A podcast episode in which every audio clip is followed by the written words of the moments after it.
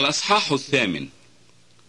وأما رأس الكلام فهو أن لنا رئيس كهنة مثل هذا قد جلس في يمين عرش العظمة في السماوات خادما للأقداس والمسكن الحقيقي الذي نصبه الرب لا إنسان.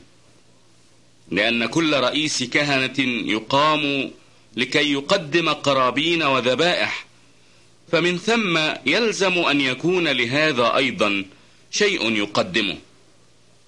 فإنه لو كان على الأرض لما كان كاهنا إذ يوجد الكهنة الذين يقدمون قرابين حسب الناموس الذين يخدمون شبه السماويات وظلها كما أوحي إلى موسى وهو مسمع أن يصنع المسكن لأنه قال انظر أن تصنع كل شيء حسب المثال الذي أظهر لك في الجبل.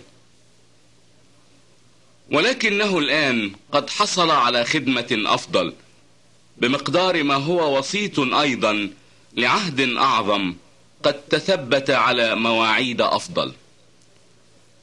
فإنه لو كان ذلك الأول بلا عيب لما طلب موضع لثانٍ لأنه يقول لهم لائما هو ذا أيام تأتي يقول الرب حين أكمل مع بيت إسرائيل ومع بيت يهوذا عهدا جديدا. لا كالعهد الذي عملته مع آبائهم يوم أمسكت بيدهم لأخرجهم من أرض مصر لأنهم لم يثبتوا في عهدي وأنا أهملتهم يقول الرب. لأن هذا هو العهد الذي أعهده مع بيت إسرائيل بعد تلك الأيام يقول الرب. أجعل نواميسي في أذهانهم وأكتبها على قلوبهم وأنا أكون لهم إلها وهم يكونون لي شعبا. ولا يعلمون كل واحد قريبه وكل واحد أخاه. قائلا أعرف الرب. لأن الجميع سيعرفونني من صغيرهم إلى كبيرهم.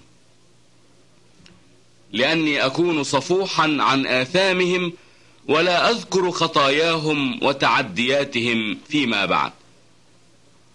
فإذ قال جديدا عتق الأول وأما ما عتق وشاخ فهو قريب من الاضمحلال.